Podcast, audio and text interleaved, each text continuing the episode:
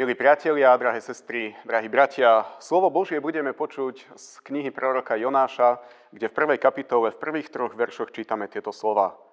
Slovo hospodinovo zaznelo Jonášovi, synovi Amitajovmu takto. Vstaň, choď do veľkého mesta Ninive a káž proti nemu, lebo ich nešlachetnosť vystúpila predo mňa. Na to Jonáš vstal a ušiel spred hospodina do Taršíša, odišiel do Jafy, kde našiel loď smerujúcu do Taršíša zaplatil cestovné, vystúpil na ňu, aby odišiel pred nimi, aby odišiel s nimi spred hospodina do Taršíša. Jonáš bol povolaný za proroka, ale bol povolaný proti svojej vlastnej vôli. On to vlastne nechcel. A tak uteká pred Pánom Bohom, uteká pred Božou vôľou. A to je veľmi zaujímavé, že Pán Boh nás nikdy nedrží na reťazi.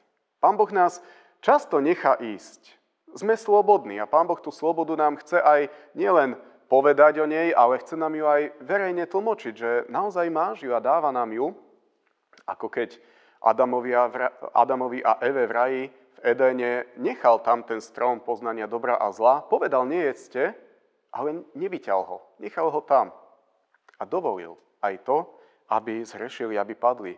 A tak aj tu na Pán Boh necháva Jonáša ísť.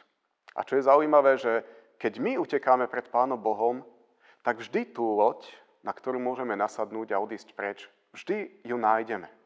Ona vždy v tom prístave, do ktorého utekáme pred Bohom, je odparkovaná. A ako keby čakala na nás. Pán Boh ju tam necháva. To je tá Božia sloboda. Lebo sloboda nie je to, že môžeme robiť, čo len chceme, ale sloboda je, že nemusíme robiť to, čo nechceme, že nie sme závislí na niečom.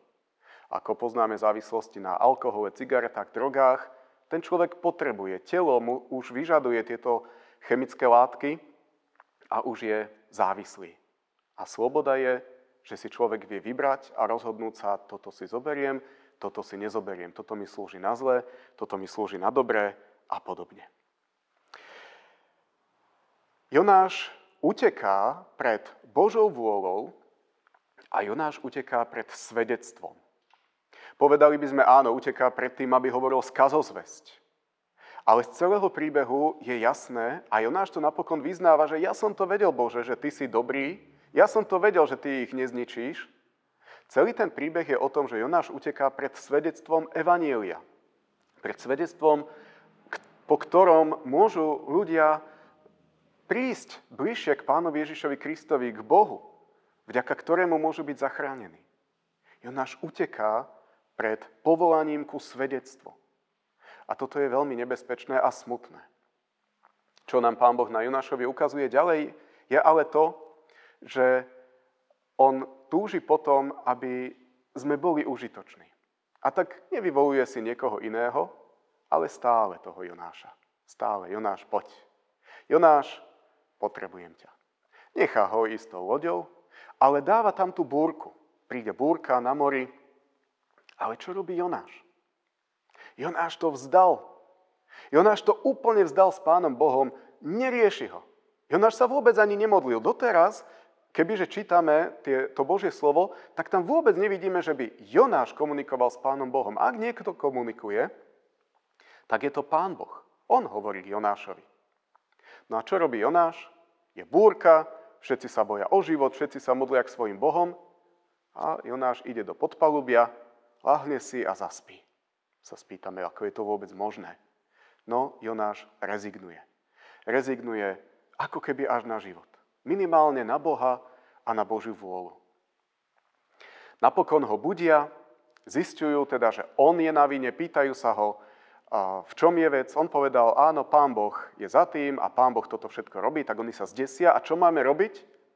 A čo tam Jonáš hovorí? V tej svojej rezignácii hovorí, viete čo, hoďte ma do vody. No uprostred mora. Hoďte ma do vody. To bola už rezignácia aj na vlastný život. Ako keby Jonáš už nevládal ďalej. Áno, keď človek uteká pred Pánom Bohom, tak ohrozuje svoj život. To je, to je vážne ohrozenie života. Útek pred Pánom Bohom. Hádžu ho naozaj do vody, prichádza veľká ryba, tá ho zožerie a vtedy, vtedy sa Jonáš modlí. Tam prvýkrát čítame, že Jonáš sa reálne modlí k Pánu Bohu. Určité veci si tam s Pánom Bohom vysporiada a tak Pán Boh spraví to, že veľká ryba ho vyvráti, Jonáš je na brehu a znovu počuje to povolanie Jonáš, choď do veľkého mesta Ninive a káž proti nemu. No a teraz už ide. Ako by ste začali vy robiť misiu? Zväzť. Akúkoľvek zväzť. Dobrú, zlú. Treba aj negatívne povedať. Treba aj povedať tomuto svetu, že tento svet toto a toto nerobí podľa Božích predstav, toto a toto takto je podľa Božích predstav a Pán Boh má takúto Božiu vôľu s týmto svetom, s nami. Toto by sme sa mali naučiť hovoriť tomuto svetu. Jonáš príde do Ninive, povie tu skazozvesť, za ktorou ale stojí vlastne Božia milosť. Ninivčania robia pokánie, od samotného panovníka to vyšlo. No a čo robí Jonáš? On vyjde za mesto a čaká, čo bude. No a čo bolo? No pán Boh napokon zachránil Ninivčanov.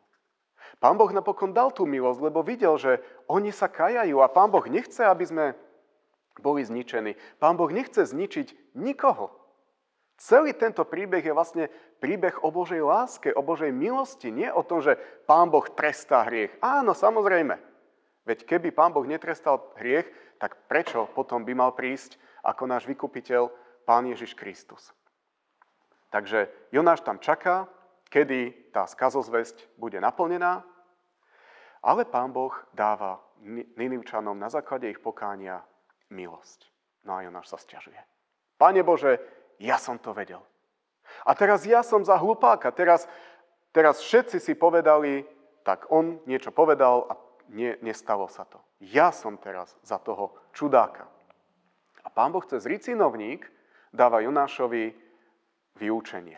Vyučovanie, že že nechá vyrásť ricinovník, Jonášovi robí dobrý tieň a potom ho pán Boh zničí. A Jonáš zase hundre. Jonáš zase len sa stiažuje, aký, pane Bože, si. A prečo si mi toto nedoprial? A pán Boh hovorí, milý Jonáš, ty si ho ani nesadil, ani sa o nestaral. Bol ti príjemný a je ti ľúto, že teraz nie je. A pozri sa na tých, na tých Ninivčanov. Ja som im dal život. Ja ich mám rád, ja ich milujem, a nemá mi byť ľúto, ak by mali dojsť zatrateniu. Tu tento príbeh končí. On je nedopovedaný. Tam nič viac nie je. My nevieme, či Jonáš zmenil svoje myslenie. Nevieme, čo sa potom dialo. Ale otázka, je to dôležité? Možno dôležitejšie, aby my sme pokračovali v tom príbehu Jonášovom. Aby my sme prestali utekať a aby my sme sa nebáli vydávať svedectvo tomuto svetu. Aby sme mu prinášali svedectvo o Božej láske, o Božej milosti. O tom, aký reálne Pán Boh je a aké má s nami zámery. Toto by malo byť dopovedanie toho Jonášovho príbehu v našich vlastných životoch. Nech sa tak stane. Amen. Modlíme sa. Drahý Pane Ježiši Kriste, ďakujeme Ti, že v Tebe nám Boh ukazuje svoju lásku, svoju vernosť a svoju milosť. Že nežiada smrť hriešnika, ale robí všetko preto, aby sme boli zachránení a tebou vykúpení. Ďakujeme ti za túto najväčšiu a slávnu zväzť, zväzť Evanielia. Prosíme ťa, pane, tak požehnaj si aj tú našu zväzť, ktorá má vychádzať z našich úst a z našich životov. Aby sme sa nebáli svedčiť a hlavne, aby sme neutekali vo svojich životoch a vo svojom správaní, myslení či slovách pred tebou. Áno, tá loď vždy tu bude. Ty vždy necháš možnosť slobodne sa rozhodnúť, či budeme pri tebe alebo nie. Ale prosíme, aby vždy sme vedeli naplňať tvoju vôľu, tvoje túžby, tvoje predstavy, aby vždy za každých okolností sme boli verní tebe. Pomáhaj nám v tom, pane. Amen.